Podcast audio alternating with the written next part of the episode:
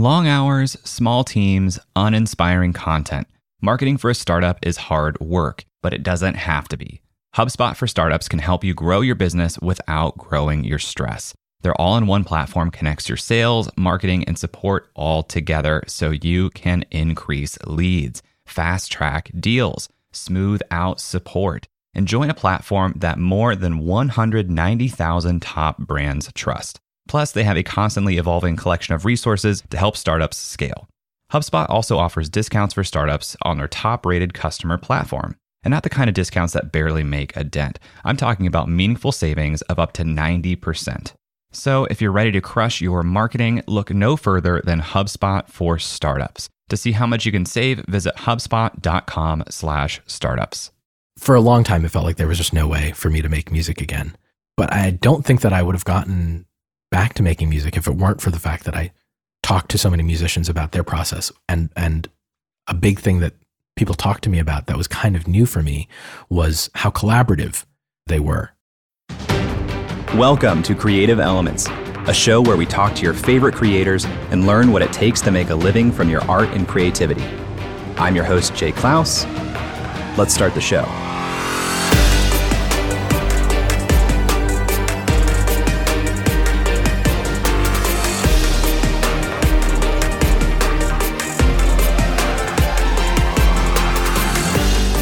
Hello! Welcome back to another episode of Creative Elements.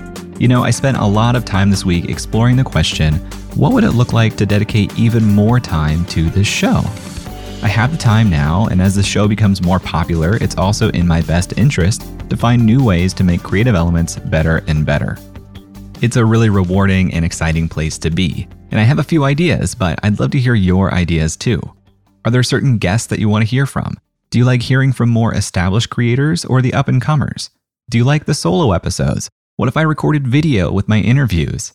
I'm super open to your thoughts and feedback, so just send me a message through the website at creativeelements.fm on Instagram or on Twitter. When I was first putting this show together, I made a list of guests that I'd love to interview on the show at some point. One of the first names that I put down, if not the first name, was Hrishikesh Hirway, and I'm so excited to share today's episode with the man himself. If you don't recognize Hrishikesh's name, you may recognize his work. You're listening to Song Exploder, where musicians take apart their songs and piece by piece tell the story of how they were made. My name is Hrishikesh Hirway. Song Exploder is part of Radiotopia, a network of independent podcasts, and it's probably my favorite podcast of all time. The episodes are usually 20 minutes or less, incredibly well produced, and deconstruct one individual song per episode. It's this beautiful listening experience where you hear all the backstory of a song, the decisions and breakthroughs made in the creative process, isolated bits of vocals and instrumentation, and each episode ends by playing the song in its entirety.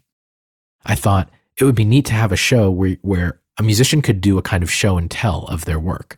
They could say, This is how I did it, and this is what it sounds like when you listen to it on its own and then you get a different sense of the song than you would as a listener. Even as somebody who loves the song and listens to it many, many times, you just hear something different when you get to hear it that way.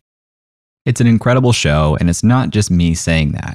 It was named Best of iTunes in 2015. It was called probably the best use of the podcast format ever by Vulture, and Quartz called it possibly the most perfect podcast. Over the years, he's interviewed Billie Eilish, U2, Metallica, Fleetwood Mac, Sheryl Crow, and many, many more. And the format has stayed remarkably consistent since 2013 when Hrishikesh conducted his first interview. In March of 2013, the Postal Service was just getting ready to do their 10th anniversary tour of their, their first album, well, their only album. And my friend Jimmy Tamborello is in that band. He, he makes music as Dntel and he's half of the Postal Service. And he and I had gone on tour in 2011. And so I asked him if he would let me come interview him, knowing that he was working on these songs that this anniversary was coming up. And he said, yeah. The Postal Service was formed by Jimmy Tamborello and Ben Gibbard in 2002. They lived in different cities and would mail recordings back and forth between Seattle and Los Angeles. They only made one record, Give Up, but it sold over a million copies. It's considered a landmark album for the way it combined indie rock and electronic elements. In this episode, Jimmy Tamborello breaks down the Postal Service song, The District Sleeps Alone Tonight.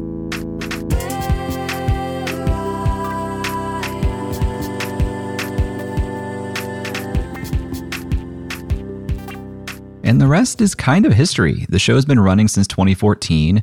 In 2020, the show expanded into an eight episode Netflix series interviewing guests including Lin Manuel Miranda, Alicia Keys, REM, Dua Lipa, and Trent Reznor from Nine Inch Nails. That television series is one of the most impressive pieces of media that I've ever seen. Not only are the interviews and song deconstructions incredible, but they used animation and illustration in this incredibly complimentary way. If you haven't watched it, please take some time this week to check it out. I promise it will be well worth it. But before all of this, before Song Exploder, Hrishikesh was a full time musician. The first thing that I ever put out, like the first CD I ever put out, was a band that I played drums in and, and sang and, and wrote songs. But the 1AM radio was the thing that I, I started doing when I was a senior in college and continued, you know, for another 12 years after that well, really, it basically continued up until a couple months ago when I put out new music. And for the first time, instead of putting it out under the 1AM radio, I put it out under my own name. You called out my name, bring me some water, my love. And it all felt the same as any other night of my life. So, in this episode, we talk about Hrishikesh's journey as a musician, how his failed expectations for an album led to starting Song Exploder, how he landed a series on Netflix, and how his willfulness helped him rediscover his passion for creating his own music. And in true Song Exploder fashion, at the end of this episode, I'll play Hrishikesh's newest song, Home, in its entirety. I'd love to hear your thoughts on this episode as you listen. You can find me on Twitter at jayclouse or on Instagram at creativeelements.fm. Tag me, say hello, let me know that you're listening. And now, let's talk to Hrishikesh.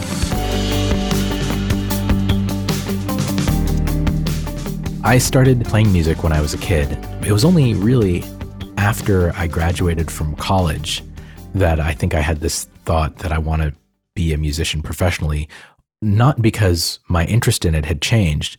In college, I was very serious about music. It was basically the thing that I unofficially majored in. You know, was playing shows and being in a band and put, putting out records. It was the, my friends and I started a record label, and I tried to do it to the, I guess, the most serious degree I could. But I did not know a single person who did that as a job. I didn't know what that would even be like. There were bands that I loved that had careers, but it felt like something I couldn't really fathom. You know, there there was some opaque wall between that thing that I enjoyed and then something that I could do myself. And it was only after I had finished school and had started work and and started touring, you know, in that context where I took time off of my job and and and went out for a few weeks. I came back from from a tour early on and and after that I was like, okay, no, I could see this could be my job maybe, or at least I would like it like it to be. So what can I do to try and make that uh, happen? That was when the, the sort of ratio switched in my head, only in my head. I went from saying, "Oh, I'm going to have a job and I will do music where I can," to music is my job and I will do whatever I need to where I have to in order to make that a reality. Oh, what a great reframe. And that applies to so many people with their their passion projects. I love that. Yeah, even though the next day nothing had changed and I still had to go to my job and do as much work and you know I had enough the same amount of room for music in my life. It was just a mental switch and I basically haven't looked back from there. So when you were in the band and when you made this mental switch, did you assume that it was going to be a future with that band with those people? Well, so band is maybe a misnomer. It was a project called the 1AM Radio, but it was just me. It's like a solo project. And sometimes other people would come and play with me, accompanying me on different instruments, but it was it was my project. Well, talk to me about this decision to start the 1AM Radio because I would imagine like in the dynamic of a band, if you want to take this seriously as your job, you're also like signing up those people to have the same aspiration, which is just so tough, right? Is that is that part Right. of what drove you to doing the the solo act? Well, I was doing the solo thing in college already, but it was, even though it wasn't in a professional context, there was some element of like imagining it as something that I didn't have to obligate anyone else into. You know, I, I could just play a show when I wanted to play a show, go make a record the way I wanted to make the record. It just felt like there was some more freedom. But also, the music that I was making was, you know, solo music basically. I was i was playing guitar and and singing and that was what the most of it was based around. There were some other like electronic elements and things here and there but really at its core it was like a singer songwriter project. So it kind of worked out where like the form and the function kind of were married for it to just be me. What are some of the trade offs that you have to make to go from full band to solo act, where in the recorded version, you're doing different instrumentation? Like, I'm assuming you have some tracks where you're doing drums too, right? yeah And you can't do Yeah. all these things simultaneously on stage as one individual, right? So, what are some of the other things that are like the trade offs of doing a one man show? Well, I realized that I had to just think of these two th- versions of the music separately. That there was a recording that I would make, and then there was a live version. So many times with a band, you know, a recording is a faithful capture of what they sound like when they play a song. But I got really interested in music that was, you know, outside of the world of live music a lot of music that where I just was like, I don't know what that sound is. I don't know how they're doing it. It's clearly not something that like any real instrument is making. Um, and I got into a lot of electronic music. You know, I I fell in love with uh, DJ Shadow's record "Introducing" when I was in high school, and Portishead, and there were all, these art, artists then that I got excited about. Where it felt like the studio, or not that it was a studio for me, it was a bedroom, but you know, but like the world of recording was where the song kind of got created. And then when you go to play it live, it's more like a you're kind of doing a cover version of your own song. Hmm. It's interesting. I, I never thought of it that way of like covering your own music. Performance is really interesting. I've, I've been thinking about just like the act of performance a lot more recently. Uh, music, obviously, one form of it, but even like going on a Zoom call and being like, this is what needs to happen and this is who I need to be on this call. Like, performance is such an interesting mode to step into and even design for. And I don't think a lot of people like design for the performative versions of their thing. No, I think they're completely different abilities and instincts. Honestly, performance is not one of my strong suits. I think of myself as uh, being sort of an editor more instinctively than a performer. So that might be why I, well, I know that's why I really enjoy the act of making the song in the recorded version because you can just sort of futz around with things, change things, reimagine it until you feel like you've gotten it right. Whereas in a live performance, it's just, it's happening, it's happening now, and now it's over. And that's what it was. And some people really thrive in that context and really crave it, but that's not me. if someone forces you into a corner and says like tell me what you are do you think of yourself as a podcaster as a producer as an artist I would say I'm a musician. love that and has that been the case since you made that reframe in your mind of this is what i'm going to be doing full time Yeah, even even before that reframe, that's how I thought of myself was I'm a musician, and um, I, I just didn't know in what kind of capacity or how legitimately I was that. And then I was like, okay, no, this is what I'm going to do for my living. This is what I want to be, and yeah, since then, that's how I've thought of myself. I do a lot of other things, but but I think if I had to pick a core identity, that's what I would say. what does like the makeup of your time these days look like Well, right now I'm working on a few different podcasts. I have the Song Exploder podcast um, that I've been doing since 2014, and that is constantly running. It's basically an episode every two weeks. So I'm always in some stage of pre production or production on at least one or two, and sometimes three episodes of that show. And then I'm also working on another podcast called Partners. I'm working on a second season of, of that show. The first season came out last year. And I have this Patreon project that I just started with my old West Wing Weekly podcast co host. So at the moment, during the week, I kind of have been dividing my time kind of haphazardly between between all those things. And then Fridays, I put all of those aside and I just work on music. Is that so in your mind, are they all like a relatively equal dedication of time when they need it? Or is there one that's like an outlier of this is way more time or way less time? Well, I think Song Exploder probably takes the most time just because it's always there, because it's constant. And then the other ones kind of uh, spike and ebb and flow depending on what attention they need. Right now, Partners is um, taking up a bunch of time just because I'm in the midst of editing. I've done a bunch of the interviews already, and now I have to turn those interviews into episodes. Um, but I also still have one more episode to record. You know, so there's that's another one where there's pre-production production kind of all happening at the same time. I'm a bit of a procrastinator, so usually it's the thing that where the deadline is fastest approaching, that's the one that is getting the most attention. Relatable. After a quick break, we dive right into the history of Song Exploder and how it became the hit that it is today. And later, we dig into how the podcast became a television series on Netflix. So stick around and we'll be right back.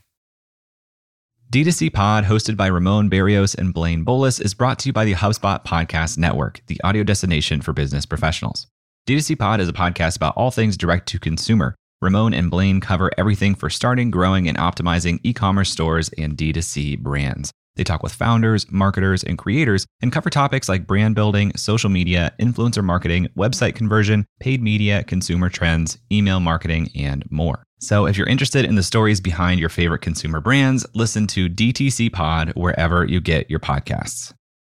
If you know me, you know how much I believe in memberships. My membership is the core of my business, and earning an income directly from your audience is one of the most sustainable ways for you to become a professional creator, too. So, I want to tell you about today's sponsor, Uscreen. Uscreen is a beautiful all in one platform that helps content creators earn a living from their videos by unlocking predictable, recurring revenue. You can host private live streams for your members, build an on demand catalog of premium content, and Uscreen gives you a community hub to interact with your members too. They can access your community from their mobile phone, so your membership is right there in their pocket.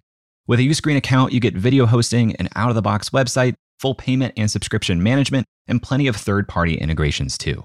And Uscreen makes it easy to get set up. You get access to powerful website themes that are fully brandable with no coding skills required. Uscreen will even provide a dedicated success manager for you.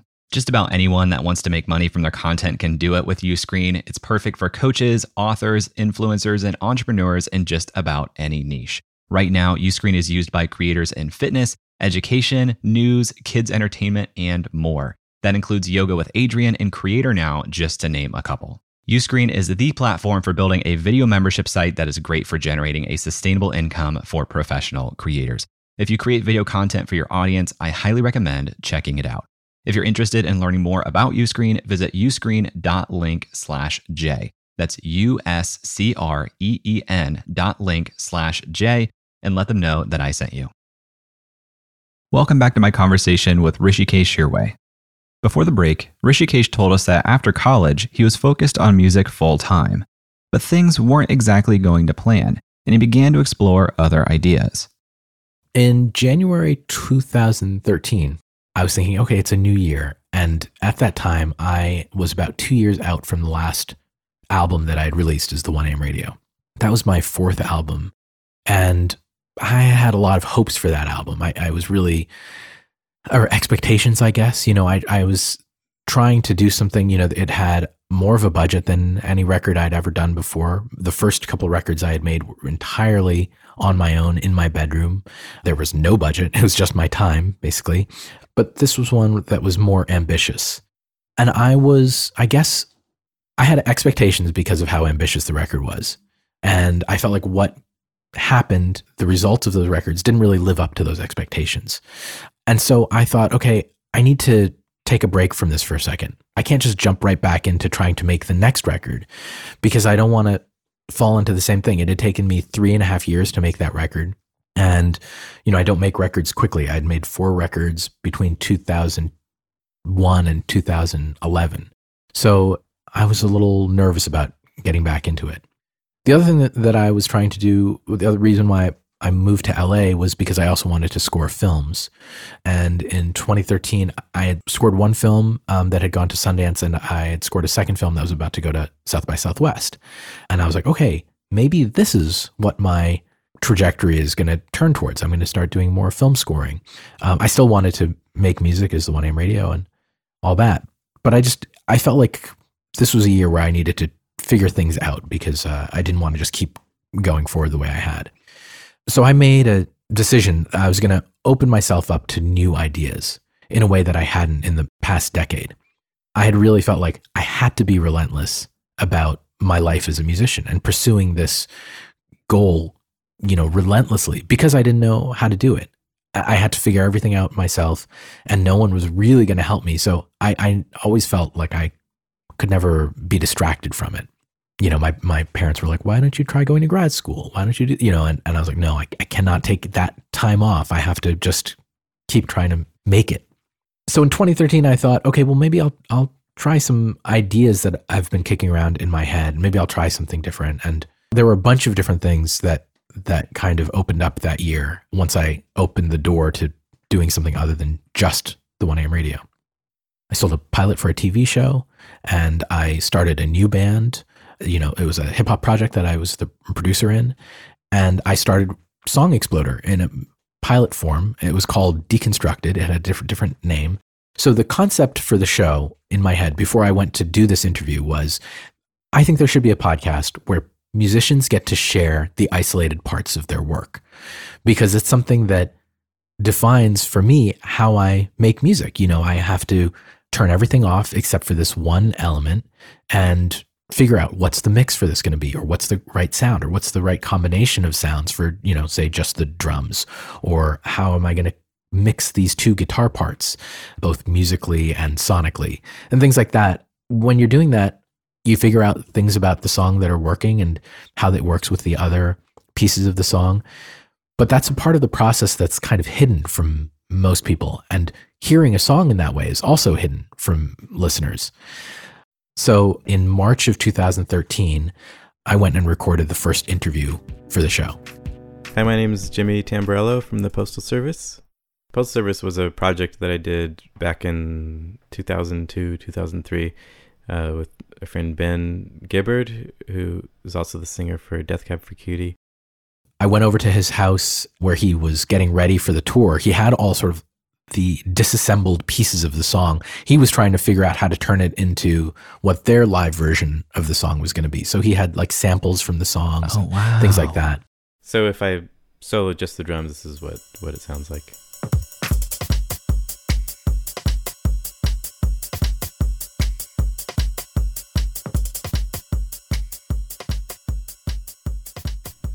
In addition to me and Ben, we also had Jen Wood and Jenny Lewis do some uh, some additional vocals on the record. I am a visitor here. I am not permanent. Where I am. So I asked him how he made it and what the story of that song was, and he played me things on his computer, and then I took the different samples that he played me, and I took the hour long interview that we did, and I went home and I tried to edit it into something and and came up with you know an 11 minute episode that I called the pilot episode of Deconstructed. I remember, I think it was probably close to 2014, maybe like 2015, 2016, when somebody told me about Song Exploder the first time. And mm-hmm. I looked at the episodes and I thought, I don't know any of this music. I'm not going to listen. And then I did it anyway. And what I figured out was by listening to a song and an artist talk about it, even if you hadn't heard of that song or that artist, it builds a deeper appreciation for both. Like it got me interested in new music because of that. And it was just this magical thing. So you you had this concept, and it sounds like the concept has been pretty much rock solid for the history of the show. But you talked to Jimmy Tamborello in March of 2013, and yeah, I think you released that episode in January of 2014. So talk to me about the mm-hmm. 10 months in between one of the other things that was happening at that time was I had now become a full time musician. That was my job. Since about 2007 or so, I was making my living from music. But doing that puts a different kind of pressure on on the way that I worked. I had to think about this thing that I'd gotten into because of loving it because of a creative passion for it. I had to think about it now as a source of income and and you know as a as a business strategy. And I think that was that was part of where the ambition behind that record came from. I mean part of its ambition was to make something that could potentially give, you know, make my career bigger, but also like let me make a living in a more comfortable way. And so part of that disappointment was also the idea that I was like, okay, well, it didn't really happen. I, you know, I, there were a few things that happened that were nice, and but it didn't feel. The main thing was it didn't feel sustainable. You know, I had some songs in TV shows. I had some song, you know, some songs in like commercials and things like that. And when those happen, they feel like windfalls, and they can. And I'm very good at living very frugally, and I have, you know, for years. That's how I basically made it work as a musician. And so I could stretch a moment like that out into many months of, of month to month living. But it was so unstable and so scary at times that I felt like, okay, something needs to change. And it wasn't even that I was like, oh, I, I'm trying to be rich or something like that. Just, I just wanted some sense of security that, okay, in the next three months, I will be able to ma- pay my bills for three months, yeah. as opposed to I can this month and next month and then the month after that. Who knows? Could be. Yeah, there was just kind of a feast or famine kind of um, feeling. Well, not even a feast. It was more like you know, a meal or no, no meal. so part of the impetus for Song Exploder was also wanting to create a stable income for myself out of something that I knew how to do and something that I would enjoy. And I thought this could be a show that I could make and I could maybe pitch it as like branded content. I wasn't even thinking of the term podcast at, at that point. I only listened to a couple of podcasts, but you know, branded content was a phrase that was in my world uh, somewhat, mostly about video stuff. But I thought, here's something where um, I could imagine some brand saying, "Yeah, we w- we want to put this out. We want to put our name on it, and we want to publish it." And I could make it, and they would pay me for it.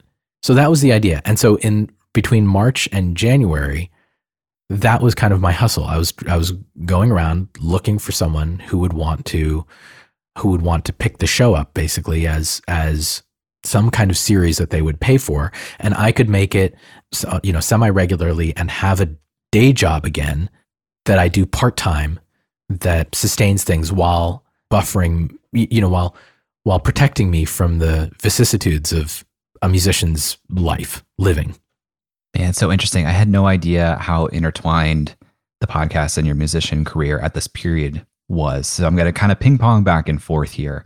When you say you were making a living as a musician, help me expand my understanding of the avenues that you can make a living as a musician. Sounds like you were doing some music licensing to TV shows, commercials.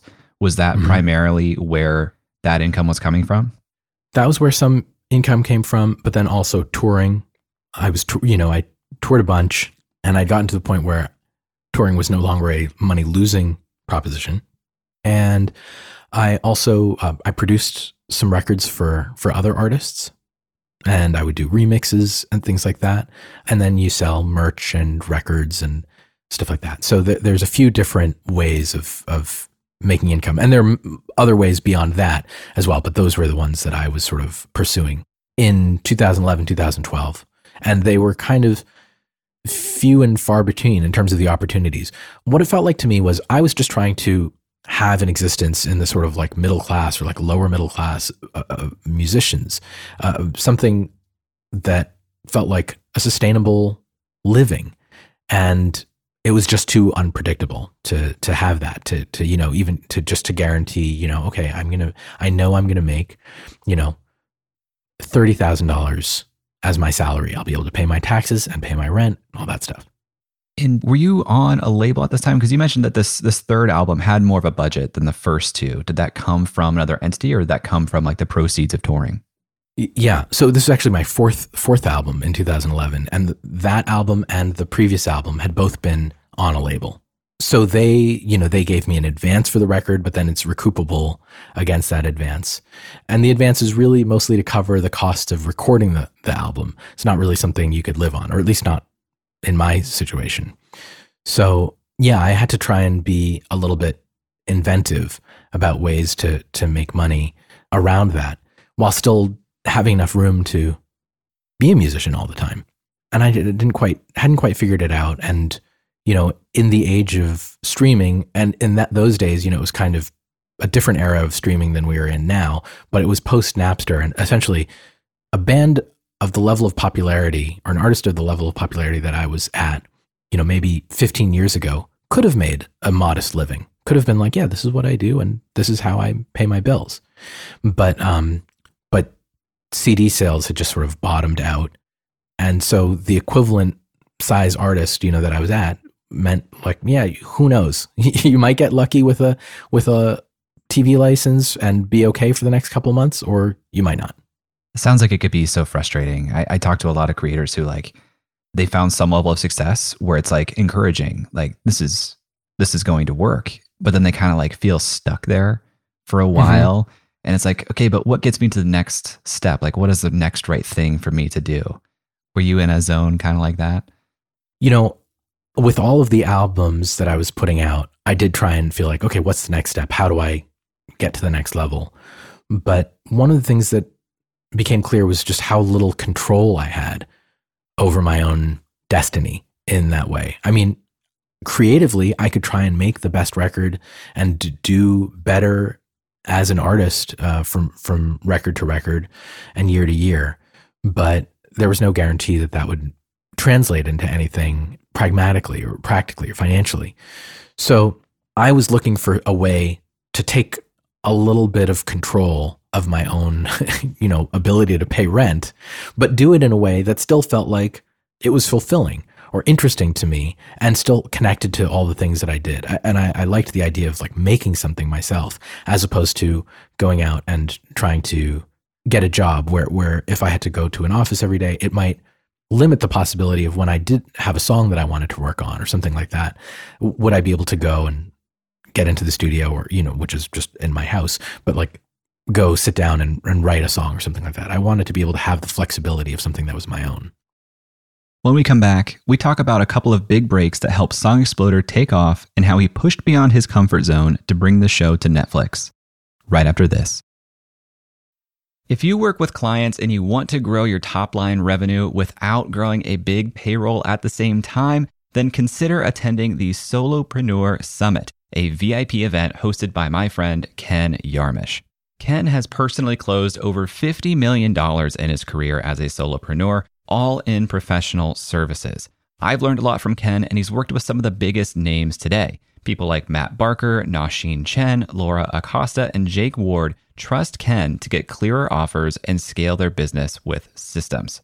Now, Ken is running a two day in person summit on May 9th and 10th to help you build systems across marketing, sales, and client delivery. So now you too can grow without hiring. This will be a workshop setting. It's the anti loud, obnoxious conference with no more than 50 people who will go deep with Ken and other experts that he's brought in to solve actual problems in your business. Ken and his invited experts will show you their proven systems across personal branding, driving inbound leads, social selling, crafting scalable offers, using AI to automate client delivery, and more. Stop guessing and start learning from those who are three to five steps ahead of you. Get actionable tactics and proven systems to accelerate your pipeline, close more deals, and get out of client delivery hell. Head to trs.club slash summit to learn more and register for the Solopreneur Summit today. At that website, you'll see some of the other experts that are coming in that will allow you to go behind the scenes and look at their actual businesses. Again, that URL is trs.club slash summit. One last time, that's trs.club slash summit. You may or may not know that I have a bit of a domain buying obsession. Whether it's a new project idea or domains related to my existing projects, I'm buying them all. I have creatorscience.tv, creatorscience.fm. So let me tell you about my newest purchase. It's jayclouse.bio. Connection with your audience is everything. We make all this content and then we want to direct our audience somewhere. Well, a great new option is with a .bio domain. Instead of some long link tree or third party URL that people can't understand and is hard to say out loud, using your .bio domain for your link in bio lets you manage all your links in one spot with a custom domain that tells people exactly who you are. It's short, it's memorable, it's professional. Your .bio domain name is your way to share yourself with the world. And right now, you can get your own .bio domain name for less than $3 at Porkbun. Yes, that's a real website and a real registrar. Just visit porkbun.com slash creator. That's P-O-R-K-B-U-N dot com slash creator. Let me tell you about one of my favorite podcasts that I've been listening to for years. It's called the $100 MBA Show. And wherever you are on your business journey, the $100 MBA Show has lessons that can help you take the next step forward. The $100 MBA Show is a Best of Apple Podcasts winner, literally one of the top Apple podcasts of all time. And it's hosted by my friend and former guest, Omar Zenhom. Omar is a business school dropout turned successful entrepreneur, and he shares real world lessons on starting, growing, and scaling your business. You may even know his software product, Webinar Ninja. What I love about the $100 MBA show is that these are well produced, bite sized episodes on everything from creating a product, connecting with your market, sales, building a team, and more. This show is legit. It does over 2 million downloads every month. Whether you're a small time solopreneur or scaling your startup to investor level, there's valuable real world advice for you in the $100 MBA's archive of thousands of episodes, with new episodes three days a week. If that sounds interesting to you, and it should, just search for $100 MBA Show wherever you get your podcasts. Hey, welcome back. Before the break, Hrishikesh told us about his original vision for the podcast, which he called Deconstructed. He thought the show might be able to be successful as branded content, but that wasn't really playing out either. Well, it was pretty much nine months of being told no and refusing to let go of the idea that I thought it was going to be viable. A lot of places at that time just weren't interested in audio. Nowadays, I feel like so many brands are putting money into podcasts and, and starting their own podcasts and things like that. But back then, it definitely was not the case. But I felt like there was a show that people would find interesting if I could if I could just put it out regularly. So I made a decision that I was going to do it for a year and I would I would put out one episode every 2 weeks for a year and then at the end of that year if nothing came of it if it didn't feel like it was going to do the thing um, that I wanted it to do then I would just wrap it up and and it would be an, an experiment and it would be an interesting experiment and that's it so that was how I set out uh, to just just do it as a podcast without some you know some patron backing it. And did it take the end of that full year for you to say like, "Yep, definitely something here," or did something happen along the way? What happened was in June of that year. There's another podcast, 99% Invisible, and Roman Mars, who makes that podcast, he asked me if he could run a an episode of Song Exploder one week while they were having uh, uh, they would normally run a rerun. They were ta- they were going to go on break, and he said, you know, could we do an episode of Song Exploder instead? And uh, he's like, this will be a way for me to introduce your show to our audience, and his audience is huge. Yeah, wow. um, so I said, yeah, that would be fantastic. And he did a little interview with me. We talked a little bit about the making of that first episode and and what the concept of Song Exploder was, and then he played an episode one of his favorite episodes. At that point, there were only, you know, 12 episodes, but he played one of his favorite episodes, which was about the theme song uh, for the TV show House of Cards. And then from that, my audience basically tripled after that. And in that bigger audience, I started to get some interest from from uh, people, including a guy who was a uh, booking agent, and he mostly worked with bands, but he was starting to do stuff with podcasts. And he was like, "Would you ever want to do like a live version of Song Exploder?" I, I could not really imagine what that would be like because it's a show that is so heavily reliant on editing and post production that uh, I couldn't really figure out what a live thing would be. So I kind of brushed him off a little bit, and then I got an invitation to um, do something live at a festival. You know, he was sort of presenting me with the idea kind of generally. And then it came in the form of something very specific, which was to do something at the XOXO festival in Portland. So then I went back to to Andrew, the booking agent who I had talked to, and I said, "Well, here's a specific opportunity. Do you think this is something I should do?" And he's like, "Yeah, this is exactly the kind of thing and I asked I asked Roman Mars, you know, for for some advice, like what what is this going to be? And he's like, just try it, and if you never if you don't like it and you never want to do it again, you don't have to. So that's that's what I did, and at that festival, there were some sponsors of the festival. One of them approached me and they said, "Oh, you know, we are such big fans of Song Exploder." I said, "Oh, that's so cool! I, that you know what the podcast is." And they're like, "Yeah, we're really looking forward to your show." And I was like, "Oh, great!" And then they asked, you know, then they basically they said that they would come on as a sponsor of the podcast. So they were my first sponsor. Um, that was Hover, the like domain registrar. So they became my, my first uh, my first sponsor, and that was and the that was in September. The first time like the ad actually went on the show was in October. So I was two months before you know before hitting the deadline, and then by the time December rolled around, that had grown to I, I think there were three sponsors, and suddenly it seemed like this could be something that could actually help pay the bills if I if I could hold on to that. So I said, okay, it's my year is up. I'm going to keep going. When did Radiotopia enter the picture? I know that's a collaboration with Roman Mars also. I joined Radiotopia in June of 2015. They were bringing on a few few new shows and they asked if I would join. I, I talked to them and a few other podcast networks around that time. But Roman put it in terms of a music metaphor that really um, I felt extremely targeted by in a good way. Um, he said that Radiotopia, he wanted it to be like the Dischord Records of podcasts. And Dischord Records is the record label that was founded by Ian MacKaye and like put out Fugazi and Minor Threat, all these sort of DC punk records. Roman is a DC punk, and I was a guy who had grown up listening to that all that music. And I guess this might be worth mentioning.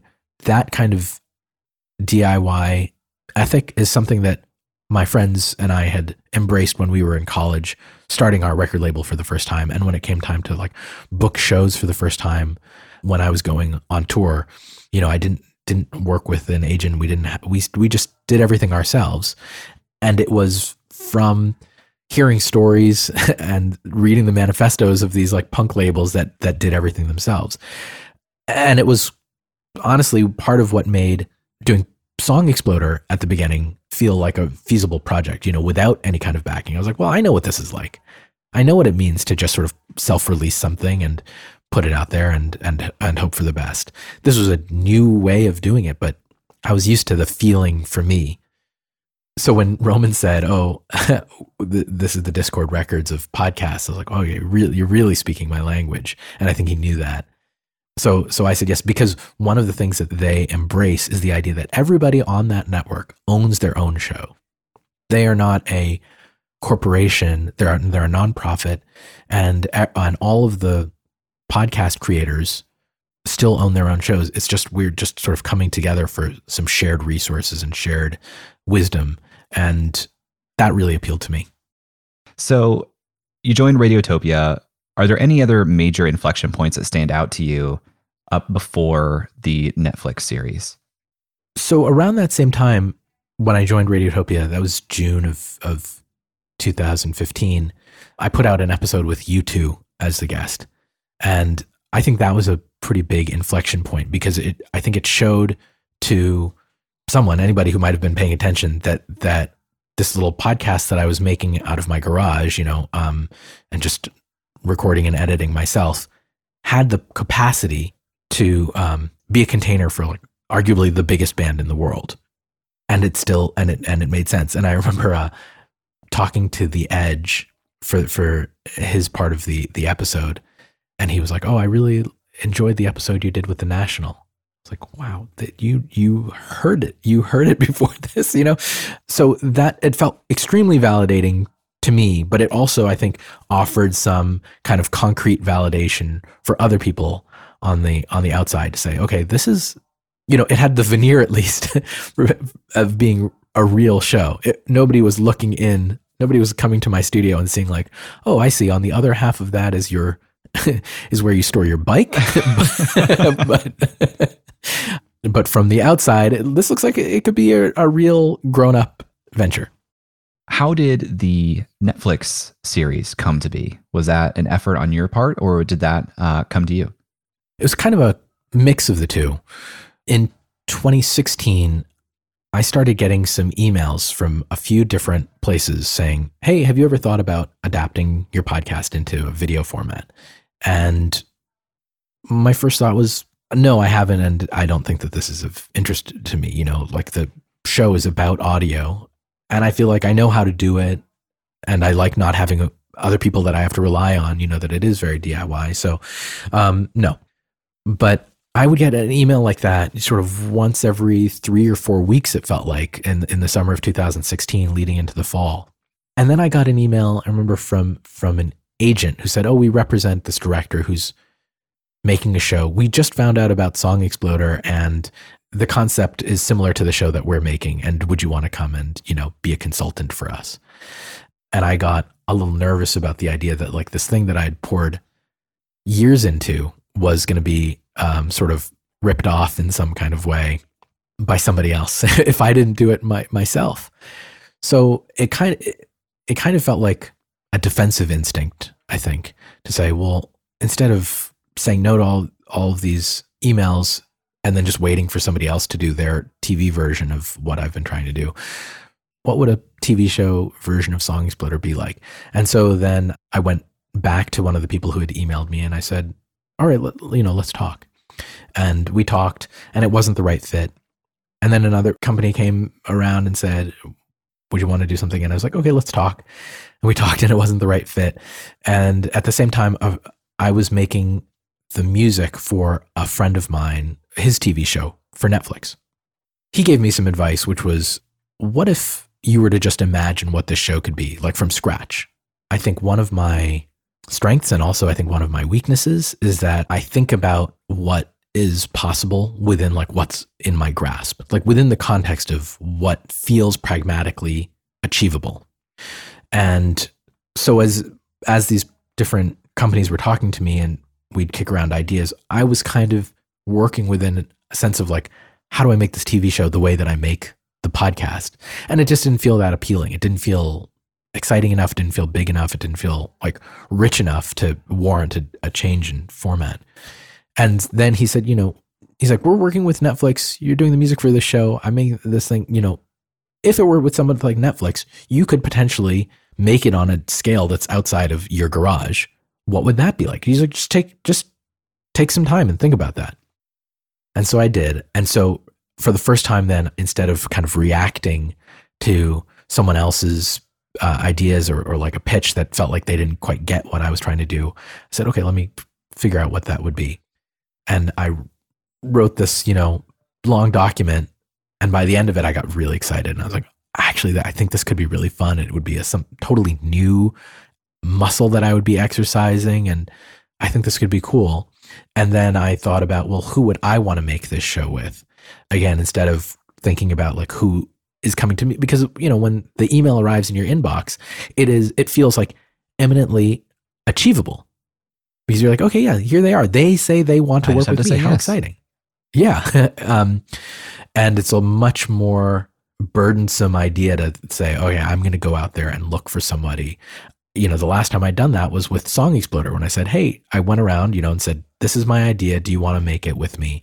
And i got nine months of no's and it was really frustrating. So I, I was a little bit wary of going down that path again. But one of the people that I had in mind when I sort of made made up my initial list of like dream collaborators was Morgan Neville, and and it was kind of achievable in that I knew someone who was his editor who worked with him, and so I just called him up and and I said, "This is what's going on. I've been working on this TV show idea. I feel like Morgan, who is you know an Oscar winner and who's done a lot of music stuff.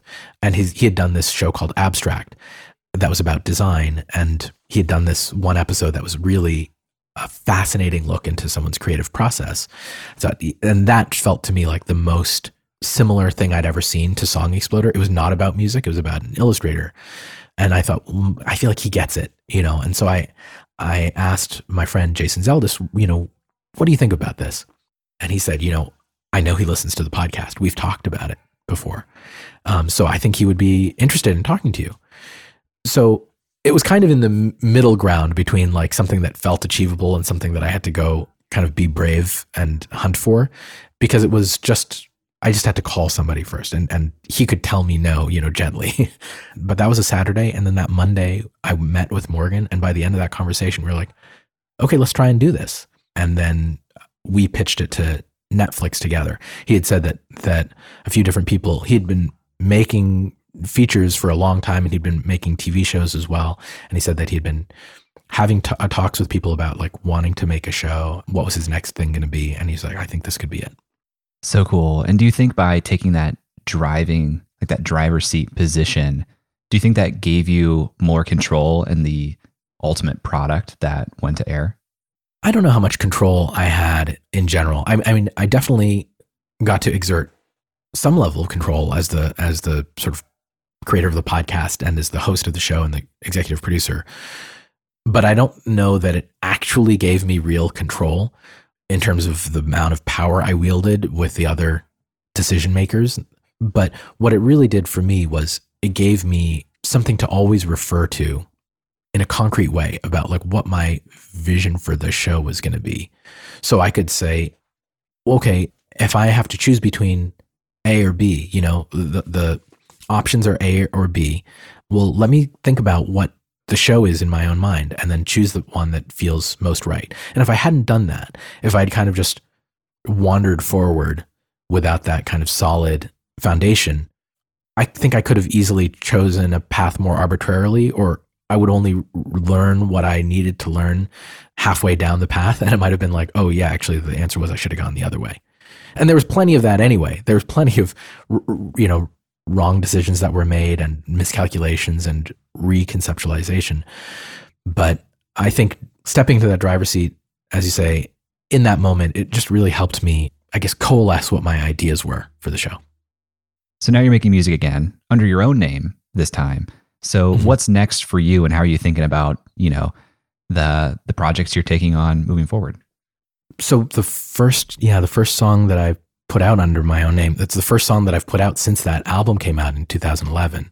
That came out recently, and then another song coming out in January that's going to lead to an EP that'll come out in the spring. And I'm excited about it. I, I I'm really excited about the idea of being able to get back to a place where I was um, when I first started Song Exploder, which was which is being able to like make room for both music and the sort of day job.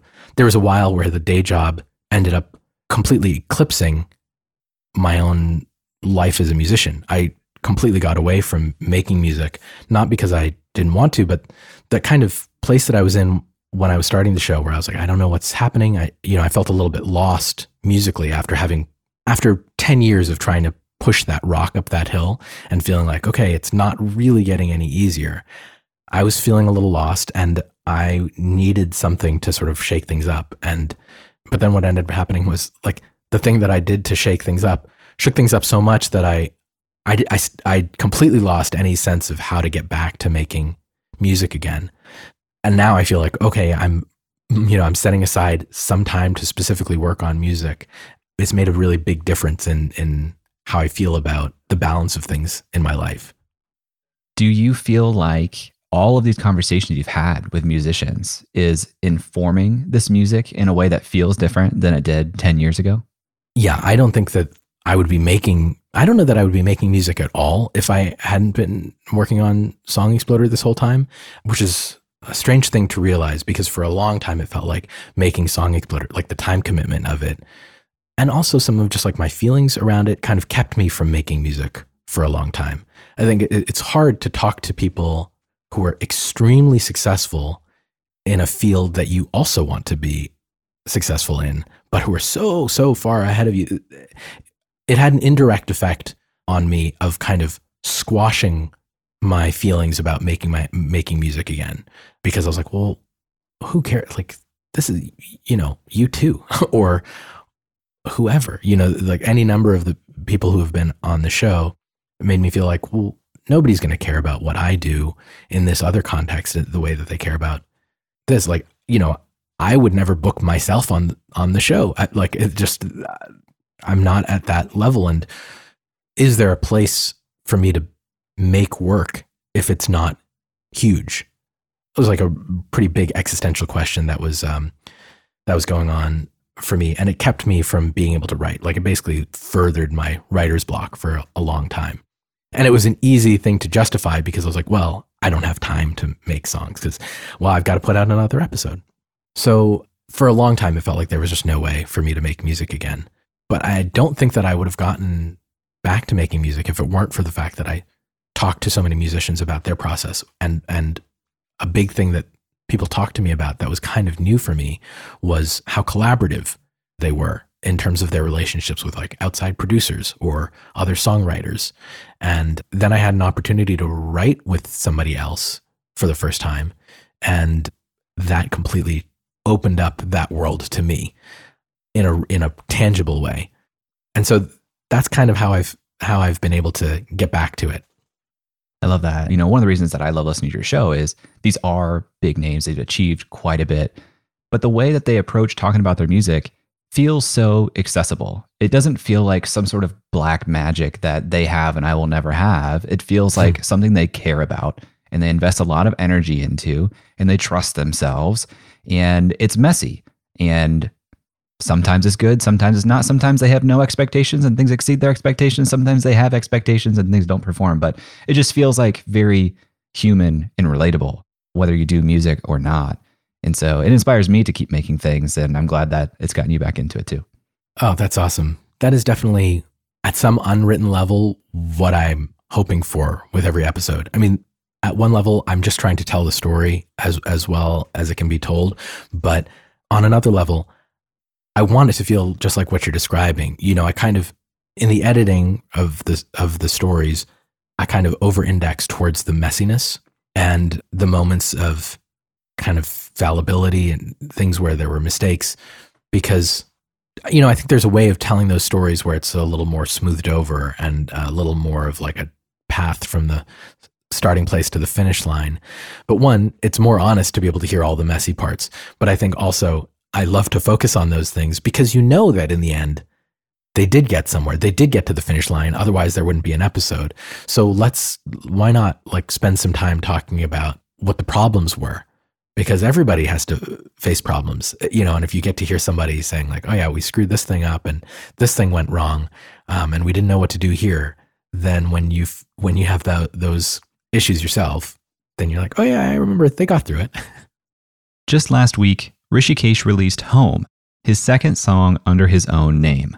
He wrote on Instagram that Home is about the places he shared his life with with his wife Lindsay and the good times and hard times that slowly filled those rooms. So now, here's Home featuring Jay Som in its entirety.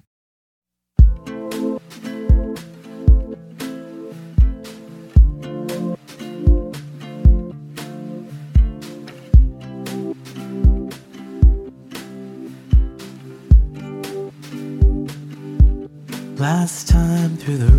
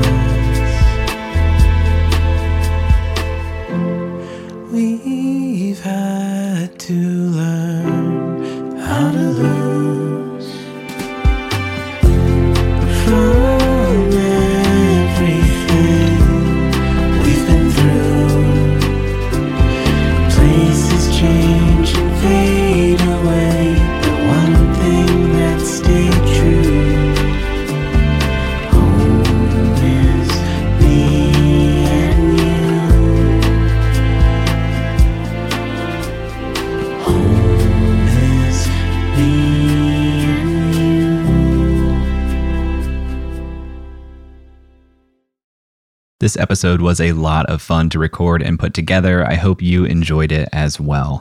If you want to learn more about Hrishikesh, you can visit his website at rishikesh.co or find him on Instagram at Hrishi Hirway. You can subscribe to Song Exploder right here in your favorite podcast player or watch the television series on Netflix. Links to all of those are in the show notes. Thanks to Hrishikesh for being on the show. Thank you to Emily Clouse for making the artwork for this episode. Thanks to Nathan Todhunter for mixing the show and Ryan Skeel for creating our music. If you like this episode, you can tweet at jayclouse and let me know. And if you really want to say thank you, please leave a review on Apple Podcasts or Spotify. Thanks for listening, and I'll talk to you next week.